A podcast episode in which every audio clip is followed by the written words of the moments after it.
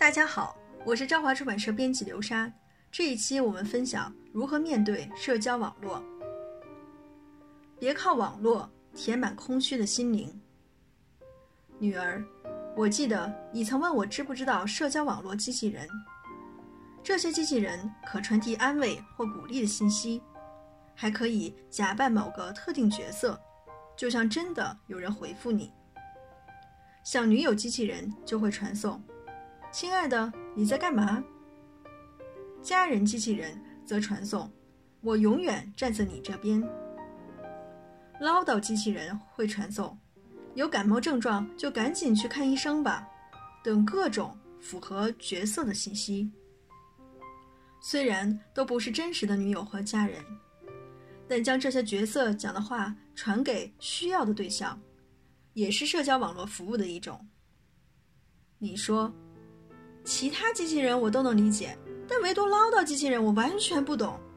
活到现在，不知听过多少唠叨了，难道还听不腻吗？我心里不禁笑了。你是故意说给妈妈听的吧？等着看吧，以后你就会怀念那些唠叨了。几天后，我读到一篇新闻，出乎意料的，通过机器人获得心理安慰的人竟不在少数，即便。每天生活繁忙，难以天天见面，仍然有手机、电子邮箱、微信、微博等各种沟通方式可以彼此问候。为什么人们还是会如此孤单，需要机器人给予安慰呢？没人点赞，让你感到失落吗？智能手机与社交网络大幅改变了人们缔结人际关系的方式。有一项针对韩国社交网络用户进行的调查发现。人均网络好友有三百三十一人，现实中真正交往的朋友却只有二十四人。因网上好友太多，只要打开网络，就会涌入大量信息与照片，可以说是关系爆炸的世界。在社交网络里很容易交朋友，有别于现实中必须见面相处的朋友关系。在网上，只要靠一些表情包就能传递感情。在适当的时机就能停止对话，不想聊天时甚至可以隐藏自己。在不强求要展露自己的网络世界里，交朋友仿佛没有苦味的蜜糖。在社交网络上，经常可见到网友隐藏自己不满意的地方，只展露有自信的部分，创造出理想自我，经营自己在他人心目中的形象。英国一家调查机构的报告显示，有百分之二十五的女性每个月会在社交网络上对自己的生活发表夸大其词的内容。她们为了向他人展示我过得非常好，而将喜好、知识、人脉等夸大包装，大多分享漂亮的旅行照片或高级餐厅用餐等经历，并彻底隐藏自己平淡狼狈的那一面。据说，最近对社交网络感到厌倦，想要保持距离，让自己不要中毒太深的人越来越多。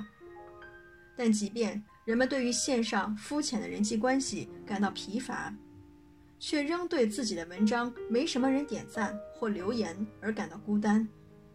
另外，也有人会因为在网络上看见他人的亮眼成就而感到挫折，并因为自己也想打造那样的形象而感到有压力。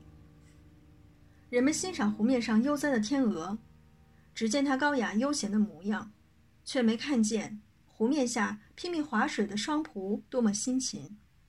我们也是如此，在网络平台上永远展现自己的最佳状态，但线下认真劳动的人生却被刻意隐藏。虽然会互相点赞，但绝不会轻易呈现相反的一面。或许人们的孤单正从此处。悄悄开始，不想受伤的人注定孤独。对于二十六岁的美善小姐来说，网络世界是无法分离的第二个家。好友评价对她来说更像棉被般温暖。好友评价是专属于我的，所以只要有好友对我做出评价，那天晚上就会睡得特别好，就像盖着新买的棉被。您应该了解。睡不着时，只要盖上新棉被，不知怎么就特别容易入睡。小时候，原本在母亲怀里吃睡的孩子，到了某个阶段后，就面临离开母亲怀抱、学习独立的时期。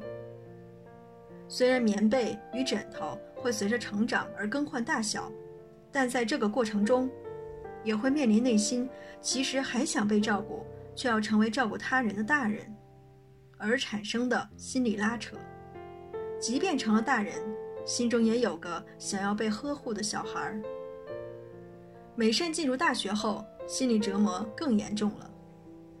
她原本以为，只要上大学就会自动谈恋爱、交朋友，如春去秋来般自然。但她不仅没结交到一个知心好友，甚至沦为孤单的无聊大学生，连朋友关系也要靠努力来建立。在过着孤独的大学生活时，他便将重心全放在好友评价这件事上。他向朋友及学长们一一发出信息，请他们帮忙写好友评价，并因为觉得好多人在我身边而找到自己的价值。但为何他会在诊疗室里哭得那么悲伤呢？好友评价或许可以为他带来一时的安慰，却无法消除心中最根本的孤寂。网络人际关系像一本小说，发表在个人网页上的照片及配文。都只是自己希望呈现给别人的样子。有留言时，会感受到备受瞩目的聚光灯效果，但朋友私下见面的机会反而更少，因为越是在网络上打造出完美形象的人，真正见面时失望的概率就越大。所以，对直接见面聊天感到尴尬，但又想保持联络的人，在网络上反而更能释出善意。而美善就在留言越多的情况下，更下意识体会到这层微妙的情感。美国心理学家雪莉·特克尔在其著作《群体性孤独》中提到，自我陶醉型的人更适合社交网络。